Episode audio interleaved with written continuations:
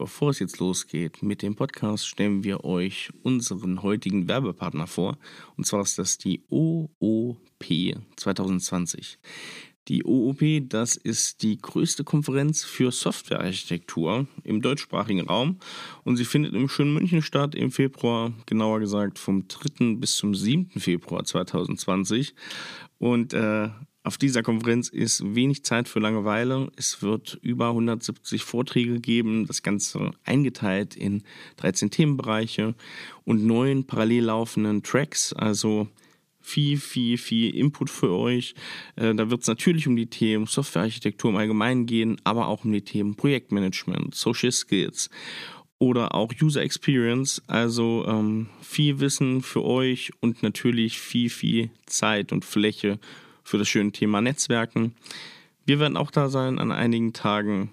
Kommt auch vorbei, holt euch jetzt die Tickets unter www.oop-konferenz.de und viel Spaß jetzt mit dem Podcast. Ciao.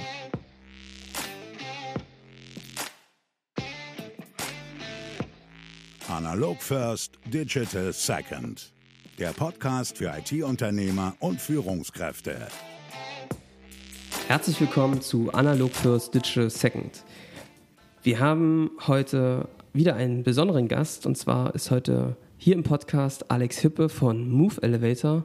Moin, moin, Alex. Guten Morgen, vielen Dank.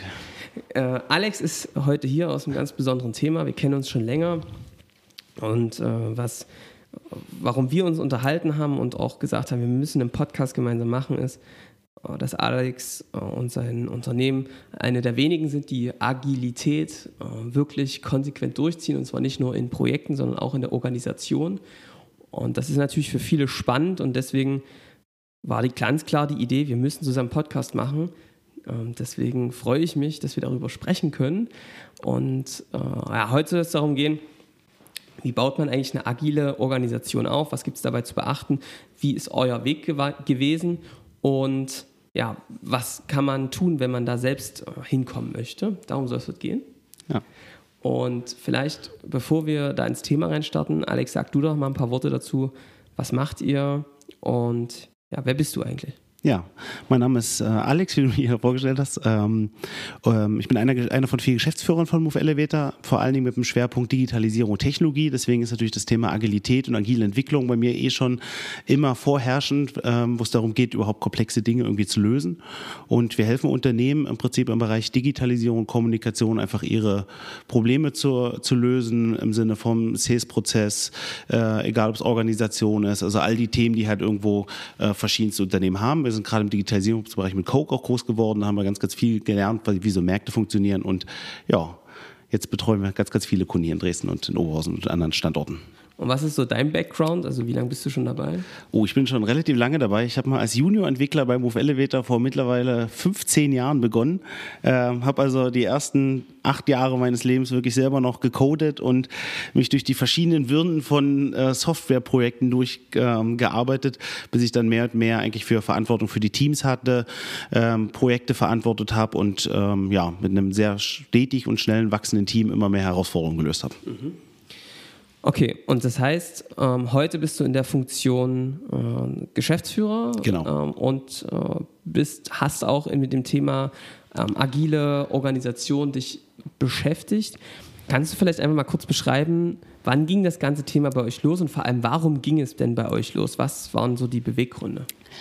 Also so ganz genau das Datum, wann es eigentlich losgeht, weiß ich gar nicht mehr so. Ich weiß, dass wir ähm, durch unser sehr stetigen Wachstum, ähm, wo wir früher irgendwie agil waren und schnell auf Kundenwünsche reagiert haben und uns eigentlich über jede E-Mail vom Kunden gefreut haben, wo irgendwie neue Wünsche und Probleme reingekommen sind, um die zu lösen. Wir sind schnell gewachsen, haben viele Projekte parallel betreut ähm, und haben natürlich auch mit dieser ganzen Komplexität der Digitalisierung dann einfach auch zu kämpfen gehabt. Und ähm, so ist das ja im Prinzip vorangegangen. Und dann kam es irgendwann zu dem Punkt, dass wir gewachsen sind, gewachsen sind. Wir haben Teams gehabt, die irgendwie koordiniert werden mussten. Wir haben dann äh, Teams kreiert mit Frontend-Entwicklung, mit Backend-Entwicklung, mit Konzeption, mit Design, Consultants. Dann brauchten wir Teamleads dafür, um das zu organisieren. Die haben wir dann eingesetzt. Dann haben wir eine Führungsstruktur. Also im Prinzip glaube ich, den ganz klassischen Werdegang, den die meisten Unternehmen irgendwie gehen, in einem normalen Einlinienorganigramm hinter uns gebracht, ähm, sind weitergewachsen und sind aber einfach nicht schnell genug mit den Strukturen eigentlich unseren Herausforderungen Herr geworden, haben es also nicht geschafft, was Personalführung ist, so irgendwie zu etablieren, sodass wir dann einfach an die Grenzen gekommen sind. Und man muss wirklich sagen, so Ende 2016, Anfang 2017, als der große Prozess dann irgendwie wahrscheinlich losging, ähm, war der Frustpegel einfach extrem hoch bei den Mitarbeitern, weil die einfach jeden Tag an einem anderen Projekt für einen anderen Kunden gearbeitet haben. Wir haben Ressourcenplanungsmeetings gehabt, die irgendwie für die Woche angesetzt waren. Das hat schon nicht mehr gereicht. Dann haben wir das irgendwie täglich noch nachvalidiert. Das heißt, der Frust bei den Mitarbeitern war super hoch. Äh, dadurch der Frust natürlich auch bei Geschäftsführung war irgendwie sehr hoch und aber am Ende auch bei unseren Kunden, weil die auch gemerkt haben, wir sind langsamer geworden, wir sind träger geworden, wir brauchen immer mehr Vorlaufzeit, immer mehr, ähm, ja, und da haben wir gemerkt, okay, wir müssen jetzt reagieren. Zu der Zeit hatten wir dann auch mit Fluktuationen ein Thema und das kann so nicht weitergehen, das ist nicht unser Weg und haben uns überlegt, was können wir eigentlich anders machen. Das heißt, wenn man es zusammenfasst, äh, die Kunden haben gemerkt, dass ihr nicht mehr so gut auf die Anforderungen reagieren konntet. Die Mitarbeiter haben gemerkt, dass äh, ganz viele, diese Steuerung auch immer mehr versagt hat, von oben, sage ich jetzt mal heraus. Mhm. Und ihr habt gemerkt, dass es wie hat sich angefühlt? Wahrscheinlich viele Feuerwehreinsätze. Nur noch. Von Brand zu Brand, von äh, Timing gerissen zum nächsten Timing gerissen, von dem Projektvolumen explodiert zum anderen Projektvolumen explodiert. Also das war auf jeden Fall nur noch eine Feuerlöschzeit. Ähm, ganz furchtbar. Also für Mitarbeiter, für eigentlich für alle Seiten, weil auch wenn natürlich irgendwie du ein Team hast, was irgendwie jetzt im Entwicklungsbereich fest auf, äh, auf Projekte verplant ist und ein Projekt explodiert, heißt es ja, dass irgendwie auch alle anderen Kunden in Mitleidenschaft. Das heißt, du bist nur noch damit dabei, irgendwie zu hantieren und zu lösen und zu handeln. Ähm, und es geht gar nicht mehr um die Sache und gar nicht mehr das, was uns Spaß macht. Okay, äh, also das ist, glaube ich, was, was viele wiedererkennen, dass sie sagen, ähm, das funktioniert so nicht bei uns. Ähm, was habt ihr denn dann geändert? Also was, wie, wie kam dann der Anstoß, dass ihr sagt, wir, wir suchen eine Lösung im Agilen? Wir haben tatsächlich gar keine Lösung im Agilen gesucht. Ähm, das ist eigentlich jetzt eher retrospektiv. Sicht ist das eigentlich irgendwie das am Ende unsere Lösung gewesen, ähm, sondern wir sind eigentlich ganz klassisch losgezogen, haben eine Mitarbeiterbefragung gemacht. Wir haben jeden Einzelnen gefragt, was sind so, was wünscht ihr euch, was sind eure Schmerzen, was sind die Themen, die haben wir dann geclustert ähm, und haben im Prinzip drei große Hauptpunkte daraus gefunden, die wahrscheinlich jedes Unternehmen auch wiederfindet und die man, ähm, und das eine war halt Prozesse und Organisation, das andere war Ziele und Vision und das dritte war halt äh, Kundenstruktur und ähm, ja, das haben wir geclustert, haben dann eine Arbeitsgruppe gegründet, äh, die sich damit beschäftigt hat, diese Themen zu lösen. Die haben Ideen kreiert und in diesen Arbeitskreisen, da war ich tatsächlich auch gar nicht selber involviert, sind dann mehrere verschiedene Anläufe auch gemacht worden von anderen Organigrammen. Und eine war dann im Prinzip crossfunktionale Teams. Das fanden wir irgendwie ganz spannend äh, und sind dann diesen Weg aus dieser Arbeitsgruppe herausgegangen und haben dann tatsächlich so diesen Weg gemacht von, wir hatten dann früher die verschiedenen Kunden und Projekte, sagen, okay, jetzt lass uns puzzeln, wir lassen uns Teams kreieren, die einfach exklusiv für ein, zwei, maximal drei Kunden Kunden arbeiten, die sich voll auf ihre Fachlichkeit, auf die Technologien konzentrieren können und haben dann angefangen zu puzzeln und wirklich auch sehr schmerzhafte Entscheidungen getroffen, wie Mitarbeiter, die schon oder Entwickler, die fünf Jahre an einem System gearbeitet haben. Das passt aber von der Konstellation her nie. Die mussten das Projekt an einem anderen abgeben. Ähm, aber um einfach auf das große Ganze zu gehen und erst retrospektiver Sicht war das, ist, hat, spielt das alles mit dem Thema Agilität und agilen Manifest und agiler Entwicklung sehr stark zusammen. Okay, das heißt, am Endeffekt habt ihr mehr Verantwortung in die Teams hineingegeben, habt ähm, sie crossfunktional gestaltet. Vielleicht kannst du jetzt retrospektiv erklären, ähm, was da passiert ist. Warum funktioniert es so besser? Ähm, oh, das ist eine große Frage und da kann man wahrscheinlich ganz, ganz viel drüber referieren. Also grundsätzlich ist es genau so, wir geben die Verantwortung in die Teams und wir verstehen uns als, äh, also gerade die Geschäftsführung, weil rechtliche Hierarchien gibt es auch nicht mehr bei uns im Unternehmen. Ähm, wir verstehen uns als Coaches eigentlich für die Teams und für die Mitarbeiter, um ihnen zu helfen, ihre Ziele zu erreichen und ähm, entsprechend ja die Projektziele zu erreichen, ihre Themen zu strukturieren. Wir verstehen uns als Coaches daraus und die treffen die Entscheidung. Die holen sicherlich an verschiedenen Stellen Rückendeckung, wo sie nicht sicher sind, ob das so passt, nicht passt. Aber damit haben wir einen ganz anderen Flow, äh, wenn einfach die Leute ihre Entscheidung treffen, die tatsächlich mit dem Kunden auch regelmäßig zusammenarbeiten und dann auch ihre Wege finden können. Und ähm, das, wie gesagt, das hat unheimlich viele Aspekte, mit was das eigentlich macht und was das irgendwie von Organisation bedeutet. Ähm, grundsätzlich ist es irgendwie, fasst man das so ein bisschen unter Server Leadership auch zusammen, zu sagen, dienendes Leader, dienendes Führungsverhalten, zu sagen, du hilfst den Teams, ihre Ziele zu erreichen und die Dinge zu lösen, die sie selber nicht lösen können. Ähm, und wir haben dann halt wirklich, wenn jetzt, wenn man, man hat ja bei Agilität immer ganz oft diese Angst von, oh, jetzt lässt das Team selber die Entscheidung treffen, was ist, wenn die jetzt eine andere Technologie, ein anderes System einführen. Wenn man wirklich den Leuten vertraut und ehrlich die Verantwortung übergibt, dann treffen die auch sinnvolle Entscheidungen, weil sie ja die Konsequenzen auch tragen müssen. Das heißt, niemand geht jetzt einfach hin und probiert mal aus Spaß an der Freude ein neues Content-Management-System zum Beispiel aus, ähm, weil er ja weiß, er muss es supporten, er muss es dem Kunden verkaufen, er gibt seine persönliche Empfehlung dazu. Das heißt, das funktioniert wirklich super und auch dieses, ah, sind jetzt in den Teams die Kompetenzen da, um das zu lösen. Wenn das Team die Verantwortung hat, holen sie sich die Unterstützung auch von den anderen Teams und sagen, ah, wir wissen, die haben dem Projekt das gut gemacht, lass uns mal rückfragen, wie die das gemacht haben. Das schafft einen ganz anderen Drive Drive und ähm, ja auch ganz andere Ergebnisse für unsere Kunden. Also am Ende habt ihr eigentlich Betroffene zu Beteiligten gemacht? Definitiv. Sozusagen raus aus, die Führungskraft entscheidet, was sind die richtigen Dinge zu. Wir übertragen diese Entscheidung, aber auch den Blick über alles auf die Mitarbeiter. Mhm. Wie muss ich mir das vorstellen? Gibt es dann trotzdem in den Teams sowas wie eine natürliche Führungskraft, die jetzt nicht ähm, irgendwie auf dem Blatt Papier steht, aber die irgendwie die Gruppe anleitet?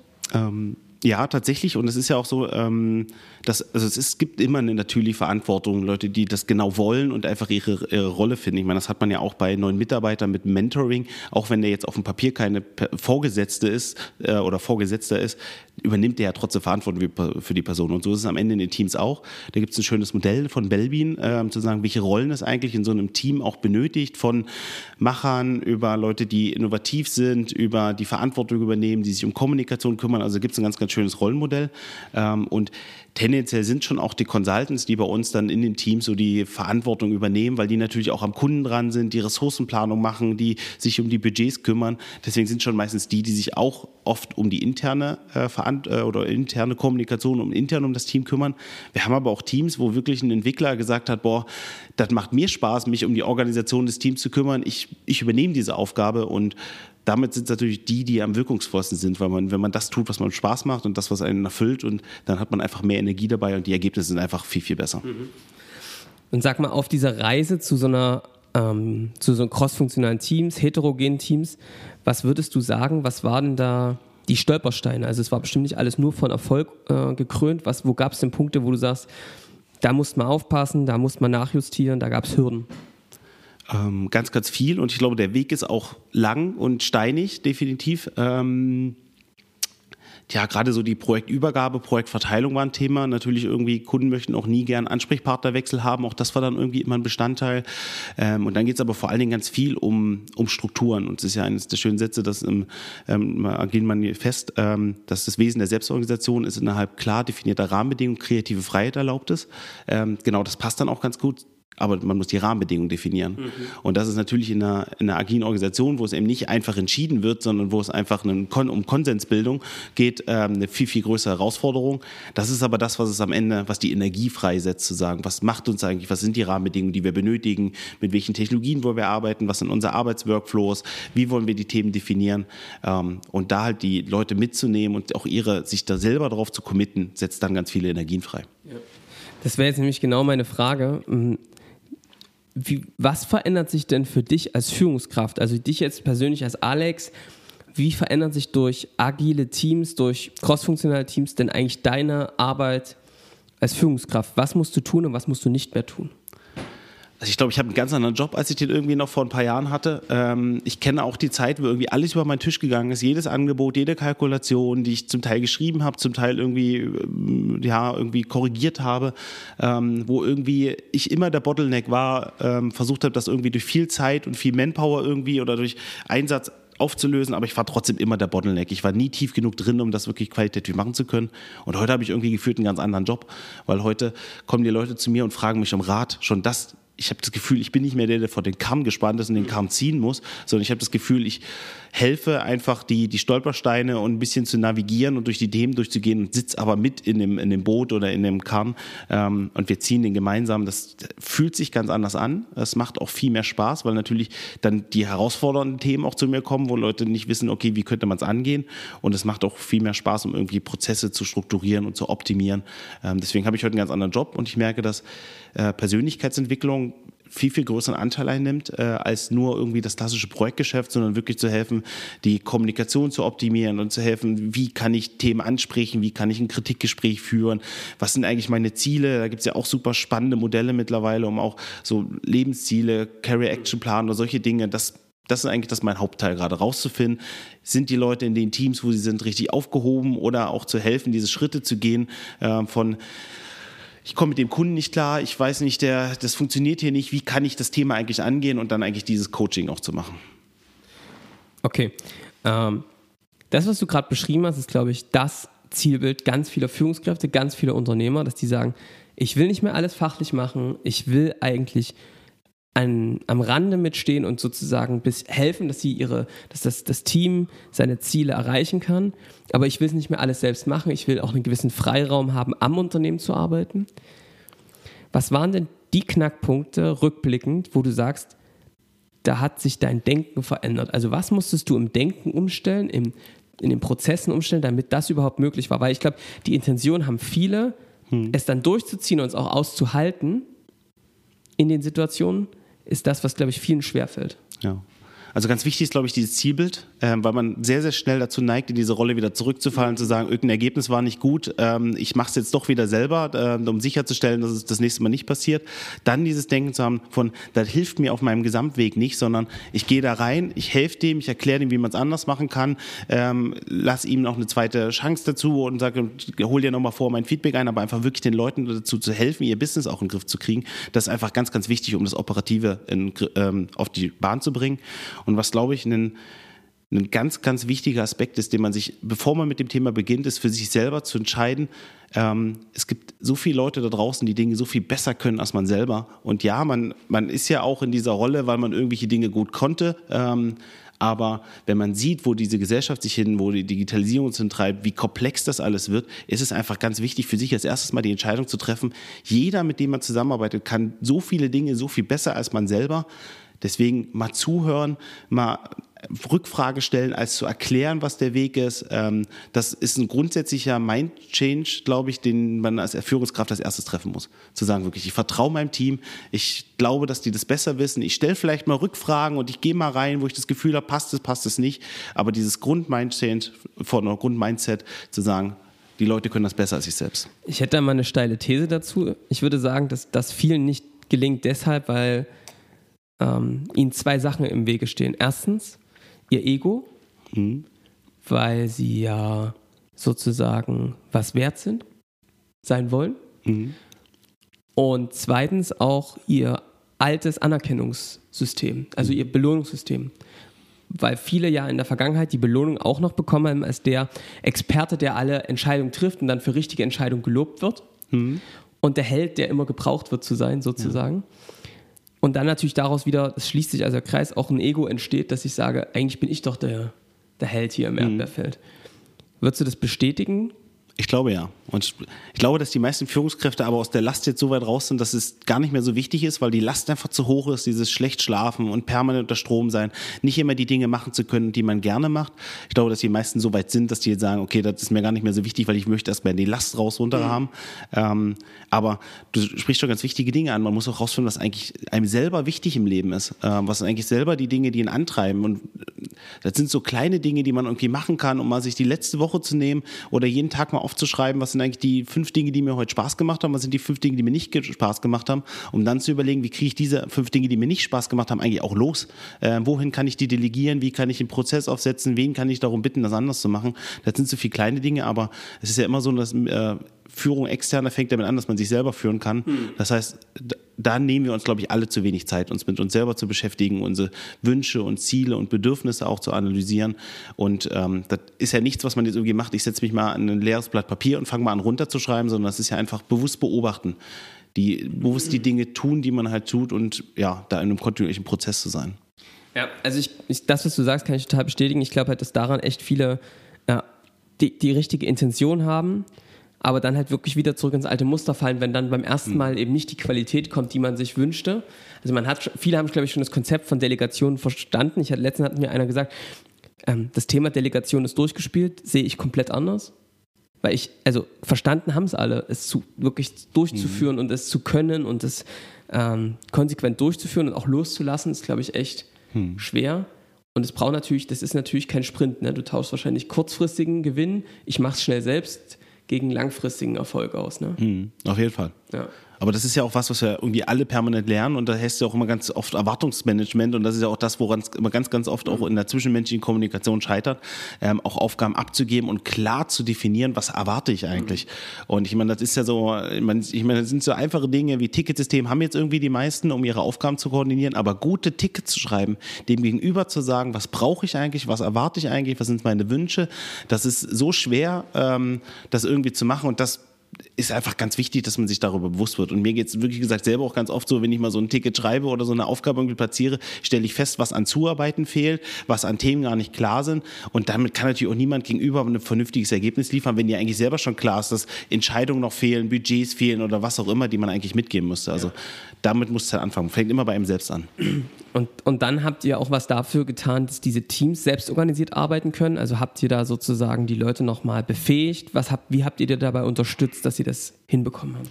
Ähm, also es ist ein langer Prozess, der auch bei uns nach wie vor immer äh, andauert, obwohl wir jetzt schon seit zwei Jahren damit unterwegs sind. Wir haben ganz am Anfang nochmal eine klassische Scrum-Schulung und agile Schulung gemacht. Was heißt das eigentlich, Agilität? Ähm, Gerade viel auf Basis des agilen Manifests, was da wirklich ganz, ganz aufschlussreich ist.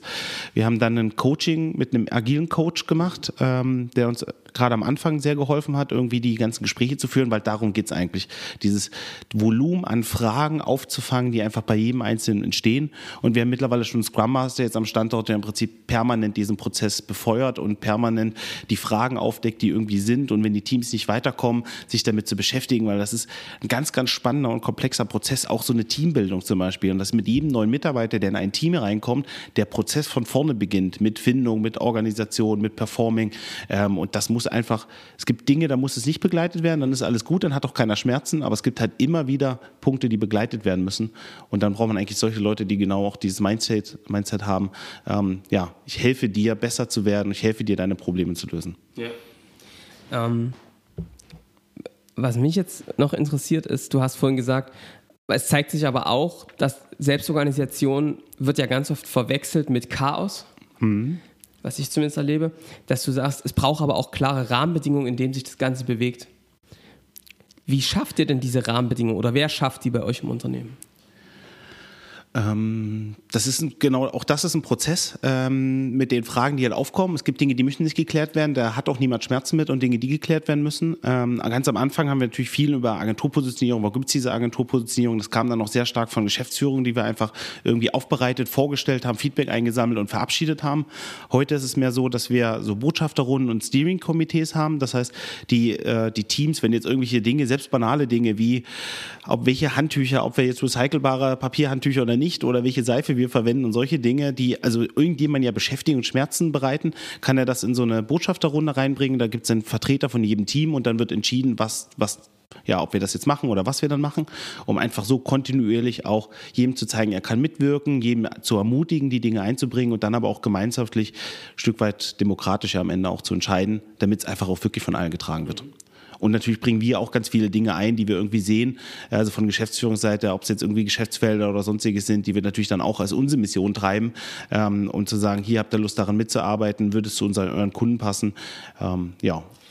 Also das heißt, die, die strategische Weiterentwicklung liegt schon noch mit in eurer Verantwortung. Also das heißt, diese Arbeit am Unternehmen ist schon noch was, was ihr auf ähm, Geschäftsführerebene macht. Ja, definitiv. Okay. Hauptsächlich da mit Vertretern dann halt ja. aus den verschiedenen ja. Teams. Ja. Okay. Ähm, klingt total spannend. Ich, ich wollte jetzt nochmal von dir wissen, du hast jetzt den Weg, seid ihr einmal gegangen, man ist da glaube ich nie am Ende, aber du mhm. mehr kannst ja jetzt schon mal von dem Weg berichten auf jeden Fall. Wenn jetzt jemand hier zuhört, der entweder auch eine Agentur, ein IT-Unternehmen hat oder tatsächlich in einem Konzern eine Abteilung, ähm, was würdest du denn was sind denn so die Schritte rückwirkend, die man jetzt betrachtet, die man gehen sollte, um an so einen Punkt zu kommen, hm. aus deiner Sicht? Also ich würde auf jeden Fall mal bei mir anfangen und zu sagen können, was bewegt dich, was sind deine Stärken und Schwächen, ähm, um irgendwie denn ein Stück weit Klarheit darüber zu haben. Dann heißt es aus meiner Sicht Teams bilden und wirklich Verantwortung abgeben. Also wirklich zu sagen, okay, das sind die Themenbereiche, die äh, koordiniert werden oder die gelöst werden müssen und die echte Verantwortung dann in die Teams auch geben. Dann heißt es dazu ganz viele Gespräche führen, um einfach rauszufinden, wo sind die Knackpunkte, wo sind nicht die Knackpunkte. Da gibt es solche Tools wie Delegation Poker mhm. zum Beispiel, wo man dann mit den Teams halt rausfinden kann, was gibt es für Entscheidungen, wie sieht eigentlich beide Seiten das ähm, und wer trifft die. Das ist aus meiner Sicht ein ganz wichtiger Aspekt. Ähm, und ja, dann im Prinzip einen Schritt nach dem anderen da gehen. Ja. Ich fand das schon spannend, dass ihr angefangen habt mit einer Mitarbeiterbefragung, weil es natürlich die Möglichkeit hast, auch dann erstmal den Bedarf offensichtlich zu adressieren. Warum verändern wir uns jetzt gerade? Zum Beispiel, weil wir merken, dass unsere Kunden oder Mitarbeiter nicht so zufrieden sind, wie unser Anspruch eigentlich ist. Ah, das finde ich eigentlich auch einen smarten Move, das an den Anfang zu setzen, weil ich glaube ja daran, man wird kreativ und man kommt in Bewegung, wenn es ein klares Problem gibt, was es einfach zu lösen gilt. Hm. Ja, auf jeden Fall. Ja. Okay. Ähm, was würdest du denn, also das Gras auf der anderen Seite ist ja immer grüner. Hm. Wenn du jetzt dich betrachtest und in einer aktuellen Situation, was gibt es denn aber vielleicht auch für Dinge, die komplizierter und ähm, schwieriger sind? Also vor welchen Herausforderungen steht ihr denn jetzt gerade mit eurer Organisation? Ja. Also der Strategieprozess gesamt für die Agentur ist mit Sicherheit auch noch ein Thema, um das irgendwie transparenter über alle und alle mitzunehmen. Ähm, da haben wir mit euch einen tollen Partner, um das irgendwie auch umzusetzen. Sehr gut. Ja. ähm, aber gibt natürlich ganz, also es gibt wirklich auch, es ist nicht nur positiv, eine agile Organisation zu sein, weil wir sind auch nicht mehr in dem Maße auf die Effizienz getrimmt, wie wir es früher machen, sind viel mehr auf Effektivität getrimmt. Das heißt, ähm, auch diese teamübergreifende Arbeit ist äh, ein Stück weit schwieriger geworden, weil wir einfach eine sehr starke Bindung innerhalb der Teams haben, was einfach zu einer Minimalfluktuation geführt hat, was ja mega ist für uns als Unternehmen, ähm, aber was halt auch den Austausch zwischen den Teams zur Herausforderung machen. Entscheidungsfindung ist aus meiner Sicht die, das größte Thema, was wirklich am zähesten anstrengend war, weil früher hat man irgendwie ein Thema gehabt und hat gesagt, okay, im Zweifel hat man es nochmal mit einem Teamlead besprochen und hat gesagt, wir machen das jetzt so und schreiben eine E-Mail mit, es ist erledigt wenn man das Mindset hat von die Teams wissen es eigentlich besser als man selber, kann man diese Entscheidung nicht treffen. Das heißt, man hat viel mehr Kommunikation dazu, man holt viel mehr Meinungen ab, man dreht viel mehr Schleifen und das führt auch zu Frust bei Mitarbeitern, weil die nur sagen, das Thema ist so offensichtlich und die zwei Lösungsthemen sind, das muss da jetzt einfach mal jemand entscheiden. Also da merke ich auch gerade, dass das sogar dann einfach auch zu Frust bei Mitarbeitern führt, zu sagen, dass die übergeordneten Dinge gar nicht schnell genug äh, gehen, die also außerhalb der Teams sind. Und da heißt es viel, viel mehr Konsensbildung und herauszufinden, was betrifft die meisten. Es ist aber, es ist was anstrengend aus meiner Sicht, es ist aber trotzdem der bessere Weg, weil dann einfach so du die Entscheidung viel, viel und viel, viel mehr Leuten getragen werden ähm, und auch teilweise besser sind. Ja, ja. Ähm, ja, ähm, sehr gute Punkte. Äh, ich finde halt immer ähm, sehr spannend, wir, wir haben ja dieses, dieses Prinzip so, hart und klar in den strategischen Grundlagen und partizipativ in der Umsetzung und Erreichung dessen. Mm. Hab, habt, ihr gemerkt, also habt ihr für euch schon eine Grenze gezogen, welche Dinge im Konsens entschieden werden oder äh, welche nicht? Ist nicht so hart definiert. Ich würde mal sagen, das hängt sehr stark von dem Thema ab ähm, und wahrscheinlich davon, wie viele Leute es berührt. Also grundsätzlich versuchen wir das schon ja über Prozesse wie dieses Steering Committee oder Botschafterrunden, wie es bei uns heißt, äh, zu lösen. Und am Ende sind es ja nur die Dinge, die da übergreifend sind. Wir haben jetzt gerade einen relativ großen Change, wo wir einfach äh, uns von einem Kunden verabschieden, weil der einfach nicht ganz zu unserer Organisation passt. Auch das wissen wir jetzt eigentlich retrospektiv.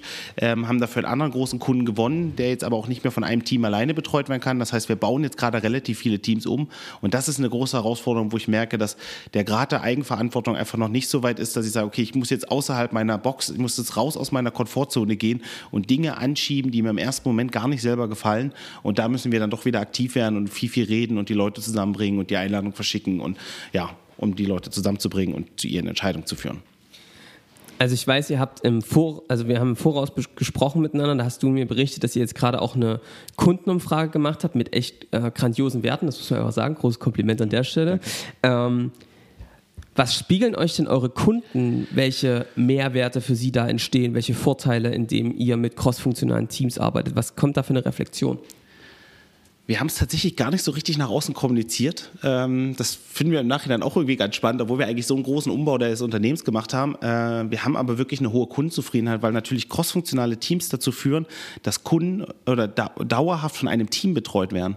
Das heißt, die sind nicht nur gut in ihren Technologien und ihrem Know-how und ihrem Expertenwissen, die kennen auch den Kunden durch persönliche Termine. Das heißt, wir haben jetzt auch die Möglichkeit, dass wenn wir äh, Plannings oder große Strategie-Meetings machen, ist auch Entwicklung, Konzeption, Design immer mit beim Kunden Kunden, die kennen sich, das schafft eine ganz andere Bindung und ein ganz anderes Commitment auch zu dem Kunden und das spüren einfach. Also ich glaube, das ist nicht so, dass, jetzt, dass wir jetzt irgendwie groß da klappern gegangen sind, sondern tatsächlich einfach eher haben wir eine hohe äh, Kundenzufriedenheit, weil man einfach dauerhaft zusammenarbeitet. Das führt natürlich auch dazu, dass wir sagen, mit den Leuten, jetzt sind die Kapazitäten zu Ende, wir können es jetzt nicht skalieren, wir könnten jetzt von anderen Teams oder äh, Unterstützung holen, aber die müssen eingearbeitet werden, die kennen jetzt nicht alle Themen, willst du das wirklich? Das führt auch dazu, dass wir sicherlich an verschiedenen Stellen dann auch sagen, dauert etwas länger. Aber auch das ist aus meiner Sicht, treibt das die Qualität in den Projekten viel, viel höher. Ähm, und wenn man ganz ehrlich ist, ist es meistens sind die Timings nicht so, wie sie sein müssten. Wir sind alle keine Herzchirurgen oder Ärzte oder sonstiges, wo es um Leben und Tod geht. Ähm, wenn es jetzt nicht irgendwie mal eine Kampagne ist, die äh, crossfunktional extrem geschalten wird, akzeptieren das die Kunden auch ganz offen, wenn man da offen und ehrlich mit umgeht und das, das Konstrukt erklärt. Ähm, und die sind dann einfach sehr viel dankbar, weil die können jetzt auch mal einen Entwickler anrufen und sagen können, oder sind in den Telcos mit drin. Das ist, schafft eine ganz andere partnerschaftliche Zusammenarbeit, ein ganz anderes Vertrauen. Also sozusagen ähm, persönliche Ansprechpartner, der kontinuierliche Aufbau von Kundenwissen ja. und dieses wirklich das sagen zwar viele, aber dieses ernsthafte, übergreifende, aus unterschiedlichen Disziplinen Disziplinen Experten dabei haben, die sozusagen dann wirklich an dem Projekt arbeiten und damit einfach den Verlust von Wissen und Informationen verringern. Ja, auf jeden Fall. Mhm. Wenn man ganz ehrlich ist, wie es früher war, da hat man ein Entwicklungsteam gemacht. Meistens hat der Teamlead die Aufwandsabschätzung, hat das Dokument gelesen, hat seine Fragen gestellt, da gab es eine Kalkulation, dann wird es beauftragt und dann hat es jemand ganz anderes umgesetzt. Ja. Und bei, äh, vielleicht sogar bei den Vorortterminen oder sonstiges war dann auch jemand, ein, ein, Senior oder ein Teamlead dabei, aber auch nicht der, der das am Ende umgesetzt hat. Das heißt, dieses, da hatten wir so viele Informationsbrüche, die einfach nicht hilfreich sind. Und auch wenn man natürlich sagt, du bist verantwortlich für die Qualität langfristig in dem Projekt, dann schafft das natürlich auch bei einem Entwickler einen ganz anderen Drive zu sagen, lass uns mal darauf Wert legen, lass uns mal darauf Wert legen. Und auch dieses, ich meine, wie oft hat man das früher zu sagen, was für eine blöde Idee oder doofes Feature oder so, es macht gar keinen Sinn, aber es ist beauftragt, wir setzen jetzt um. Dadurch, dass Verantwortung da ist ähm, und dort die Verantwortung angenommen wird, ruft man auch mal einen Kunden an und sagt, weil man sich auch kennt, ja, du hast das jetzt ja eingekippt, aber aus unserer Sicht macht das einfach gar keinen Sinn. Mhm. Was willst du damit? Ja. Und ja. ich glaube, das schafft eine ganz andere Win-Win-Situation. Ja. Und wahrscheinlich ist es natürlich auch so, dass ihr durch die Selbstorganisation auch schneller Entscheidungen treffen könnt. Die müssen also nicht erst durch die Hierarchie durch, sondern die Teams können schnell die richtigen Entscheidungen treffen und sind damit auch ähm, schneller in Abstimmung. Ja, also die Teams äh, treffen auch alle ihre Entscheidungen, die sich betreffen, innerhalb des Teams. Ähm, es gibt natürlich Rahmenbedingungen, die wir einfach schriftlich definiert haben. Wenn die verändert werden sollen, dann muss das über die verschiedenen Gremien gehen. Aber ich sage mal, alles, was Angebotserstellung, Abwicklung, auch wie wir zusammenarbeiten, es gibt bei uns auch Guidelines davon, wie agile Entwicklung aussieht. Die Teams können aber selber entscheiden, ob sie sich exakt danach richten oder ob die für sich abgewandelte Prozesse für ihre Kunden brauchen. Und das können die alles komplett selber entscheiden. Und sag mal, merkst du denn, also das, was ihr da gerade beschreibt und was ihr ge getan habt, das ist ja was, wo du merkst, dass die, jetzt mal nicht, um es nicht theoretisch, zu theoretisch zu machen, dass die Komplexität, die am Markt ist, nicht mehr zu dem passt, wie die Organisation reagieren kann. Mhm. Weil einfach Hierarchien zu stark sind, weil Prozesse mhm. zu lange dauern. So, das ist ja jetzt was, was auch wahrscheinlich euren Kunden so geht. Also, ich meine, wenn du für große Kunden arbeitest, und das tut ihr, der ist es ja wahrscheinlich nochmal zwei, dreimal, viermal stärker, dass die sozusagen eine hohe Komplexität am Markt erleben, ihre Organisation eigentlich nicht darauf reagiert. Kurz gefragt, siehst du denn, dass Agilität, agilere Organisation, mehr Selbstorganisation auch bei euren Kunden ein Thema wäre und sie es angehen? Ja, also Angehen ist sehr unterschiedlich, sehr branchenspezifisch, aber es ist auf jeden Fall ein Thema. Weil wenn man sich ansieht, was ich vorhin schon gesagt habe, wie sich Gesellschaft verändert, wie sich Kommunikationsstruktur verändert, ähm, auch um da vielleicht nochmal die Brücke zu schlagen, Agilität oder dieses Wort agil ist halt leider verbrannt und ist halt leider so ein bisschen ein Buzzword, was irgendwie durch die Branche getragen wird. Das ist aber sehr schade, weil das ist ein Mindset, was aus meiner Sicht ganz, ganz wichtig ist, um erfolgreich zu sein für die Zukunft. Ich glaube, jeder, der hier einen Podcast hört, weiß, wie sehr sich Kommunikation verändert hat, wie sich Märkte verändert haben, wie schnelllebig all diese Themen sind, wie wenig Informationen wir als Menschen noch aufnehmen können. Die Märkte verändern sich so rasant und wir kommen ja aus einer Industriegesellschaft, wo es darum ging, mit möglichst vielen Menschen möglichst effizient Dinge zu machen, wenn du jetzt einen Produktionsbetrieb ansiehst. Und auf der einen Seite ist heute nicht mehr klar, was ist überhaupt die Aufgabe, die mir hilft, oder was sind die Werkzeuge, die mir helfen, um ein Problem zu lösen. Auf der anderen Seite, wie ich das mache. Und da ist ja Agilität entstanden bei der agilen Entwicklung, zu sagen, ich habe das Ziel, ein Feature einzubauen oder ein Problem zu lösen, aber ich weiß nicht, mit welchem Tool und wo, was für Rahmenbedingungen hat das. Deswegen hat man Leute zusammengenommen, hat gesagt, okay, lass uns unser Wissen teilen, lass uns ein gemeinsames Ziel, zum Beispiel die User Story bewerten und überlegen, was müssen wir tun, um diese zu erreichen und gemeinsam zu priorisieren. Und das passiert gerade bei Organisationen genauso. Mhm. Die Komplexitäten, die früher ein Teamlead abhalten konnte mit fachlicher und personeller Expertise, schaffen heute, schafft man heute einfach nicht. Deswegen braucht man andere Organisationsformen, um einfach Märkte reagieren zu können. Und es gibt ja ganz, ganz viele, selbst, selbst Produktionsbetriebe, von Unilever gibt es ja auch den schönen Film Augenhöhe, mhm. ähm, zeigt, dass es einfach anders geht ähm, und anders gehen muss und dass das, glaube ich, wer sich nicht damit beschäftigt, äh, Verantwortung in die Teams zu geben und einfach einen, einen, Weg zu finden, sein Unternehmen so zu strukturieren, dass es einfach für Kunden funktioniert, äh, wird's, wird richtig Probleme kriegen. Das heißt, da wollt ihr auch dann so einen Undock-Punkt sozusagen schaffen. Ne? Also wahrscheinlich stellen wir das jetzt so vor. Also eine richtige Power entsteht natürlich dann, wenn auf der Kundenseite eben auch Entscheidungen schneller getroffen werden und nicht auch einmal durch Hierarchien gehen, weil dann sind zwar schon selbstorganisierte Teams bei euch als Agentur besser, aber wenn es auf der anderen Seite natürlich auch schnell geht, hast du natürlich eine ganz andere Dynamik. Ne? Ja, definitiv. Deswegen ist es natürlich wichtig, dass auch die gegenüberliegende Person ähm, möglichst natürlich Themen zusammenbringt und man, man, kommt ja heute auch gar nicht mehr darum, auch mit der IT-Abteilung von den Kunden zusammenzuarbeiten, mit der Marketingabteilung, mit HR und diesen Themen.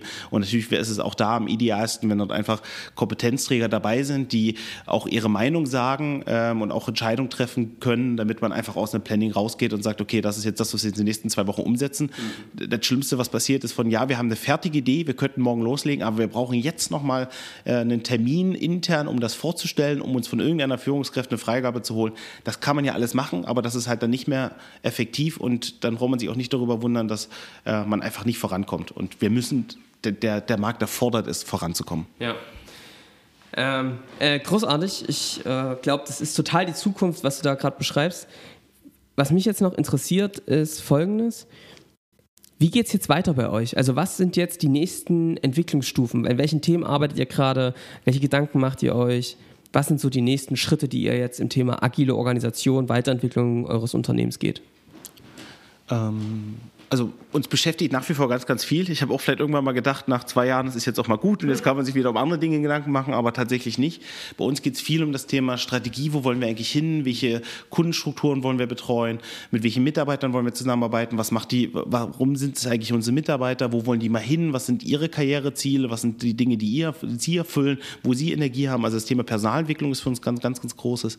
Ähm, ansonsten heißt es, sind uns sind in diesem Prozess, hat man ganz, ganz viele Learnings über sein eigenes Unternehmen, was Kundenstruktur, was äh, Geldströme, was ähm, Interessensströme, was Kommunikation betrifft. Und da hat man immer eine Baustelle und eine lange Liste von Dingen, die man irgendwie optimieren kann. Und für uns heißt gerade zum Beispiel mehr auf das Thema langfristige Verträge auch zu gehen, um einen planbaren Rahmen herzustellen. Also wir versuchen uns gerade sukzessive vom Projektgeschäft hin zu, zu Retainern und kontinuierlicher Entwicklung auch umzustellen, weil wir auch gemerkt haben, okay, ähm, das Modell, wie wir das jetzt haben, ist halt super für Kunden, aber Kunden, die halt langfristig bei uns sein wollen, nicht für Kunden, die jetzt einfach nur einen Projekt eine Website bei uns platzieren, das passt einfach gar nicht zu uns.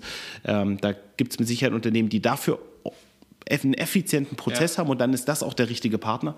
Das heißt, wir machen uns darüber viele Gedanken und ja, das ist, da haben wir ja noch ganz, ganz viele Themen, die uns irgendwie bewegen. Also das, das Retainer-Thema ist ein ganz interessantes, da kannst du vielleicht noch mal zwei Worte zu sagen, weil es wirklich was ist, was, äh, was ein paar große Vorteile bringt. Ähm, ihr habt dann wirklich feste Budgets für den Kunden pro Monat. Genau. So ist eigentlich der Plan. Oder so haben wir jetzt auch schon Kunden und haben damit wirklich riesige, riesige Erfolge erzielt. Weil früher war es ja so irgendwie, der, der Kunde hat einen Wunsch geäußert, den hat man kalkuliert, äh, hat ein Festpreisangebot gemacht und dann ging eigentlich irgendwie, hatte man keine gemeinsame Interessenslage mehr, weil der Kunde hat eigentlich dann noch versucht, so viel wie möglich an Features damit reinzubringen und wir haben eigentlich versucht, so viel wie möglich Features irgendwie rauszuklustern. Ähm, und wie es halt irgendwie so im klassischen IT-Projekt und irgendwie passt dann einfach nicht zu einem partnerschaftlichen, vertrauenvollen Umgang. Und deswegen gibt es halt Möglichkeiten wie mit Retainern, aber gibt es auch andere Modelle, wo man einfach sagen kann, okay, du buchst einen, einen Stundenkontingent oder ein Tageskontingent von 15, 20, 25 Manntagen was, ähm, und dann lass uns einfach Monat für Monat schauen, was wir mit den Manntagen am ehesten tun können. Und das führt einfach zu einer viel, viel höheren Effizienz, weil wir ähm, auf einmal hat man ja auch der Kunde das Interesse, die Aufwände bei uns zu reduzieren. Das heißt, der arbeitet natürlich besser zu, schneller zu, schafft es schneller, die die Termine bei den IT-Abteilungen zu bekommen und so, weil einfach ein Eigeninteresse da ist. Und was das dann noch ermöglicht, ist echt strategisch und proaktiv zu arbeiten. Ich weiß, dass dieses Thema gerade Agenturen immer gern sagen, wir sind irgendwie proaktiv und wir kommen mit Vorschlägen. Aber wenn einem der Rahmen fehlt und wenn man ein Dienstleistungsunternehmen ist, wo man Zeit verkauft und wenn man keine Zeit verkauft, heißt es ja immer, es ist ein Akquisegeschäft. Das heißt, man macht immer die verkaufte Zeit zuerst. Und wenn man aber einen Rahmen hat, an dem man gemeinsam arbeitet und die meisten Unternehmen haben ja sowieso einen Rahmen durch ihre Marketingbudgets, die dem Haushalt einplanen, ähm, schafft man wirkliche Proaktivität, weil man dann in ein Monatsmeeting geht ähm, und sagt, was wollen wir im nächsten Monat erreichen, was sind deine größten Engpässe, deine Herausforderungen, was sind die wirksamsten Methoden dafür? Ähm, und dann halt wirklich auch anfängt, selbst Ideen einzubringen, weil der Rahmen dafür einfach da ist. Das heißt, es schafft eine ganz andere Ebene der Zusammenarbeit. Und auch dann hat man natürlich noch eher so dieses Interesse von, es kommt ein Feature rein, man halte es für nicht sinnvoll, ähm, aber gut, ist jetzt gewünscht, ist beauftragt, ich mache es jetzt irgendwie zu sagen, nee, wir wollen ja eigentlich, das, wir sind ja auch irgendwann mal wieder in einem Halbjahres- oder einem Jahresreview und müssen schauen, ob wir unsere Ziele erreicht haben. Das, ähm, dann sagt man noch eher, kämpft auch dafür zu sagen, nee, das könnte man anders machen und hier sind alternative Vorschläge. Und die Basis ist natürlich dafür auch einfach messbare Erfolge, also zu sagen, nicht nur wir arbeiten zusammen und bringen die Website online zusammen, sondern was will ich eigentlich damit erreichen? Wie viele Neukunden will ich damit erreichen? Wie viele Bestandskunden möchte ich? Wie viele Zugriffe möchte ich darauf? Welche Sichtbarkeiten? Ähm, mit welchen SEA-Maßnahmen äh, möchte ich was also erreichen und das halt wirklich am Ende noch messbar zu machen. Und dann eben nicht nur zu sagen, ich habe das Geld ausgegeben, weil es Marketing ist, sondern ich habe das ausgegeben, weil ich einfach diese Ziele damit erreicht habe. Ich habe die Reichweite erzielt, ich habe die Neukunden gewonnen und darum geht es ja am Ende auch. Das ist ja am Ende Agilität zu Ende gedacht. Das ist wieder der hart in den strategischen Grundlagen. Also es ist klar, welche Ziele erreicht werden wollen und zwar von den Hard Numbers, sage ich mal. Ne? Also wie viele Neukunden gewonnen, wie die irgendwie es gibt eine Website, die online ist. Aber wie das Ganze dann erreicht wird, wird halt frei äh, ja. nicht frei gelassen, aber es gibt sozusagen einen Prozess, wo man sich wirklich dem sinnvoll nähert und nicht eben dem, was man vorher gedacht hat. So, mhm. Da gibt es ja viele Erkenntnisse. Also ähm, passt, glaube ich, sehr gut zu dem Modell, was ihr jetzt auch wie ihr euch als Organisation aufgestellt ja. habt. Deswegen arbeiten wir auch viel, viel kreativer heute. Also es gibt viel, viel mehr Modelle, mit denen wir durchgehen, ob ein Business Model Canvas oder auch äh, äh, Ideen nach einem Kano-Modell zu priorisieren oder auch mal eine Customer Journey Map aufzuteilen und zu sagen, was ist eigentlich der Buchungsprozess? Weil gerade wenn Neukundengewinnung das Thema ist, dann sollte man sich auch da mal diesen Prozess ansehen und zu sagen, was sind eigentlich die Emotionskurven dazu? Wo funktioniert das? Was hat man für Ansätze, um diese Themen zu lösen? Weil das sind ja dann die Punkte, die unsere Kunden wirklich weiterbringen. Ja, ja sehr schön. Alex, äh, vielen Dank für die Einblicke. Ich glaube, wer da mehr wissen möchte, der kann sich direkt ähm, bei Alex melden ähm, und ähm, Fragen loswerden. Wer äh, als Kunde da sozusagen Fragen hat, wie das geht. Macht ihr das jetzt eigentlich mittlerweile auch bei Kunden? sukzessive, tendenziell versuchen wir jetzt aktuell noch in die, in die Projekte ähm, tatsächlich so den, die Strategieprozesse und auch die, den ganzen agilen, äh, agilen Gedanken mit einzupflanzen. Ähm, bei Kunden seid ihr mit Sicherheit die bessere, habt mehr Expertise, wie man solche Themen ausrollen kann. Das heißt, wir schon eher auf den Produkten und einfach auf die Themen, was irgendwie Kommunikation, Digitalisierung, auf diese Erfolgsthemen irgendwie sind. Da am meisten. Okay. Ähm, wir gucken uns ja im Podcast immer zwei Seiten an. Einerseits so das fachliche Thema, auf der anderen Seite auch den Unternehmer dahinter. Alex, was sind denn so bei dir äh, im Alltag die Tools, die Werkzeuge, die du nutzt, um dich selbst zu organisieren? Ich habe eine To-Do-Liste, ganz klassisch. Äh, also wir haben Jira im Unternehmen im Einsatz und Wiki, was äh, als, äh, als Confluence von Atlassian, ähm, wo wir im Prinzip die ganze Informationsspeicher machen. Das ist auch eigentlich meine Hauptarbeitsmedien. Natürlich irgendwie E-Mail ist auch noch ein Thema, was, was man ja aber versucht, sukzessive einfach auch durch andere Tools auch zu ersetzen, um die Kommunikation einfach zu reduzieren. Aber ich priorisiere mich halt relativ stark. Ähm, also ich habe schon immer, dadurch, dass diese hohe Last hat und selber halt aus IT komme, ich glaube, unser IT-Grundantrieb ist faul sein. Ähm, ich glaube, darum geht es einfach immer irgendwie dem zu reduzieren und mit weniger Aufwand mehr zu schaffen. Ich glaube, das ist auch tief in mir verankert. Und deswegen habe ich einfach meine To-Do-Listen und ärgere mich darüber, wenn die noch mehr als 15 Tickets liegen, weil dann habe ich es irgendwie nicht geschafft, die vernünftig zu delegieren, in die Teams zu geben oder solche Themen. Das heißt, ich habe wirklich eine To-Do-Liste, die ich sehr aktiv äh, irgendwie immer pflege und mir die Zeit dafür nehme und frage, ist das für diese Woche relevant? Äh, ist das überhaupt relevant? Kann das jemand anders machen? Kann ich das nicht über einen sinnvollen Beschreibungstext so irgendwo anders platzieren?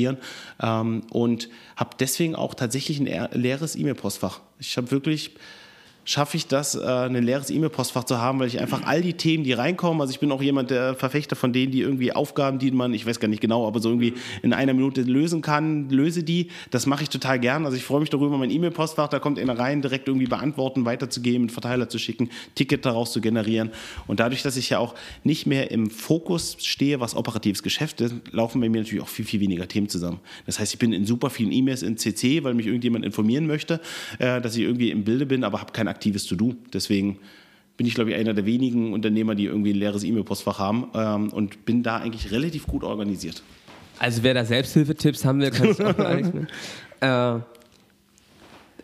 was sind noch, was, was, was jetzt immer mehr äh, ich wissen möchte von unseren Gästen ist, wenn du jetzt mal rückblickend auf deine, auf deine Entwicklung als Unternehmer schaust, was würdest du denn im Rückblick, im Rückspiegel sagen, was waren denn die Momente im Leben, wo es bei dir im Leben wirklich im Kopf einen Mindshift gab? So Situationen, wo du gemerkt hast, fuck, da habe ich irgendwie falsch gedacht, ich muss anders denken, ich muss mein Denken verändern, wo du einfach viel draus gelernt hast? Ähm, also ich bin hier eigentlich, glaube ich, gar nicht so ein klassischer Unternehmer. Ich habe ja, ja wirklich eher als Angestellter gestartet, der dann irgendwie viel Verantwortung übernommen hat, ähm, weil ich das irgendwie auch gerne mache. Ähm, deswegen, ich habe ja nie diese Entscheidung getroffen, jetzt ein Unternehmen zu gründen, wie es, glaube ich, viele andere getan haben, sondern bin da eher so reingewachsen und mir macht das einfach super viel Spaß. Ähm, die Momente, ich kann die gar nicht so richtig zeitlich einordnen, aber ich glaube schon, dass für mich dieses meine Leute können so viele Dinge so viel besser als ich selber. War für mich, glaube ich, schon ein bewegendes Thema. Dabei hat mir Boris Grundl total geholfen mit seinem Kraft der Sprache Seminar. So dieses, wir Menschen sind alle gleich, wir haben alle nur einfach unterschiedliche Stärken und Schwächen und die sind unterschiedlich stark ausgeprägt und jeder hat seine Stärken. Ähm, das hat für mich schon mal irgendwie nochmal einen ganz spannenden Aspekt reingebracht. Da waren dann auch so verschiedene Spiele, so ein, äh, du schaust auf irgendein Glas, was auf beiden Seiten anderen Farben haben oder so und sagst, die lässt die Gruppen darüber diskutieren, was ist jetzt richtig und was ist falsch, wo es natürlich keine Lösung für gibt. Ähm, das war, glaube ich, schon was, weil ich auch erdrückt war. Also ich war auch einfach platt. Ich ich habe dann auch schon 60 Stunden Wochen gehabt, um dann irgendwie noch zu handeln. Und ich habe gesagt, das ist eigentlich nicht das, was es ist. Ähm, ansonsten halt viele auch Gespräche und ich finde auch das ganze Thema Persönlichkeitsentwicklung fängt ja bei einem selber an. Und ich merke zum Beispiel, dass bei mir ist der Antrieb ist Neugier. Ich finde es super spannend und deswegen bin ich auch in, in dem Unternehmen gut aufgehoben, ähm, ist zu Kunden zu kommen und deren Business zu verstehen, deren Herausforderungen zu verstehen, zu wissen, wie die ticken, wie Prozesse sind und dann eigentlich da reinzugehen und gemeinsam zu überlegen, wie kann man das optimieren. Ich merke, dass mir das unheimlich viel Spaß macht, in unterschiedliche Branchen und äh, bei Kunden reinzukommen. Ähm, und was mir aber auch Spaß macht, ist halt vor allen Dingen so die Harmonie in einem Unternehmen. Also ich merke, dass ich sehr harmoniebedürftig bin und dass mir deswegen auch, ähm, ja, ich mag, dass das Team funktioniert und dass man irgendwie an einem Strang zieht. Und ich glaube, deswegen machen wir auch ganz viel so Sportaktivitäten und solche Dinge zusammen, weil das einfach auch mir viel gibt und einfach viel mehr Kraft bringt als nimmt. Also das heißt, es waren so ein paar Situationen, wo es wirklich aus, dem, aus der Not heraus du sagst, ich brauche eine Änderung und, und dann auch vielleicht ein selbstbewusster werden, was sind eigentlich die Dinge, die mich antreiben, warum sind die mir wichtig, wie kann ich die aktiver gestalten. Du hast ja vorhin schon gesagt, sich mal klar zu werden, was sind die Dinge, die mir eigentlich Spaß machen, was sind die Dinge, die mir nicht Spaß machen und mehr von dem zu machen, was Spaß macht, ja. weil man dann einfach besser drin ist. Ja. Definitiv. Das ist auf jeden Fall der Weg. Auch, ich glaube, so dieses, was du vorhin noch beschrieben hast mit den Führungskräften, die irgendwie immer, weil eine andere Führungskraft darüber sagt, äh, hast du gut gemacht, dass er dann sagt, hier, das sind meine Ergebnisse, als zu sagen, das sind die Ergebnisse des Teams. Ja. Deswegen ist auch, glaube ich, das Thema agile Organisation ist was, was einfach ganz oben auch anfangen muss, ähm, wo einfach dieses Erkenntnis sein muss, ich lobe nicht das, ich lobe nicht die Person, sondern immer irgendwie das Team, was, was das Thema geleistet hat. Ähm, das sind so viele Kleinigkeiten, die, glaube ich, dann zusammenführen. Dazu habe ich noch eine Story, das war was, was ich total gelernt habe, auch in einem Seminar dieses das anders zu denken, wie Führung ganz oft und lange gelebt wurde, zu sagen, wenn was gut läuft, dann bin ich der Held gewesen als Führungskraft und wenn was schlecht läuft, ähm, waren es Teilnehmer aus dem Team. Hm. Das ist, das ist, ähm, das wirkt von außen absurd, passiert aber so häufig, weil man es selbst nicht ertragen kann, dass ähm, hm. man selbst auch Fehler macht.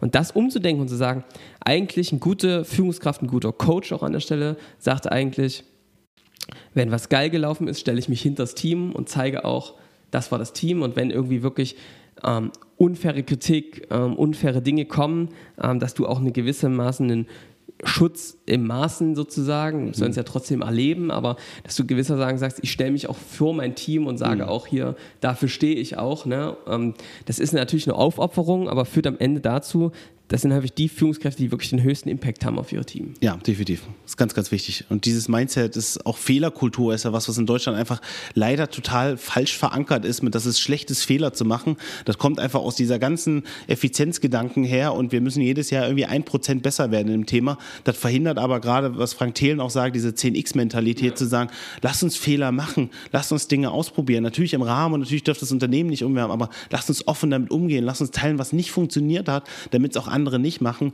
Dieses Abdecken von, von Dingen, die nicht gut gelaufen sind, ist einfach total schade. Da verpassen wir unheimlich viele Potenziale. Ja. Ähm, sehr schön, Alex.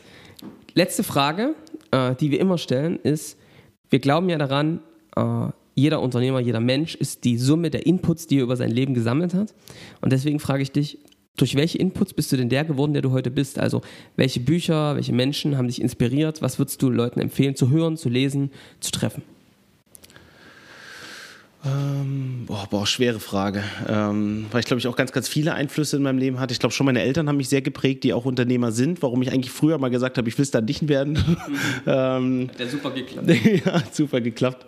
Ähm, ansonsten natürlich die Geschäftspartner vom Elevator, die mir schon von immer mit an der Seite waren und Förderer und Forderer von mir waren, aber auch das Team, was mich immer bewegt hat.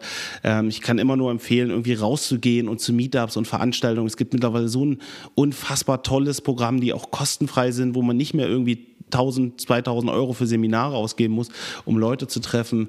Ansonsten heißt es, glaube ich, auch für, oder hat mich sehr geprägt, in die Welt rauszugehen. Ich reise total gern und ich fand es total spannend, einfach auch andere Länder zu sehen und auch zu sehen, was haben wir eigentlich für First World Problems in diesem Land. Ähm, wenn man irgendwie sieht, dass Leute kein fließend Wasser, kein Strom haben und einfach so viel glücklicher sind. Ich finde, das erdet mich irgendwie auch immer, ähm, um zu sagen, genießt doch auch mal und seid dankbar für das, was wir irgendwie haben, ähm, ohne immer jede Woche nach mehr streben zu müssen. Das ist, glaube ich, eine Eigenart, der der Mensch hat, aber die nicht unbedingt, nicht nur die schönste ist oder nicht, ja, nicht die schönste ist. Ähm, mich hat aber auch die Zeit, äh, Zeit, im Silicon Valley sehr geprägt. Ich war letztes Jahr zwei Monate in Kalifornien, habe einen Monat dann in, in, San Francisco und im Silicon Valley verbracht und das fand ich auch krass. Das hat mich auch geprägt, dieses weil die ja genau diese agile Unternehmenskultur fördern. Und man hört ja mal ganz oft ähm, von ähm, ja, kleine Unternehmen mit 15 Mitarbeitern funktioniert total gut, weil die eben agil sind, weil die schnell sind, weil die ein Commitment schaffen. Große Unternehmen können das nicht. Aber Google, Apple, Facebook beweisen, dass es geht, ähm, einfach weil die ein ganz anderes Mindset von dem Unternehmen haben und das ist einfach inspirierend, sich mit den Leuten da zu unterhalten. Es ist krass, wie offen die mit Fehlern umgehen, was die, wie, mit welchen Dingen die sich auch beschäftigen, wie wir auch mit Technologie diese Welt verändern können und dass es auch wichtig ist und dass wir uns über diese Dinge Gedanken machen. Das ist, glaube ich. Hast du trotzdem noch Bücher oder Podcasts oder irgend sowas, was du dir ähm, reingezogen hast, wo du sagst, das lohnt sich?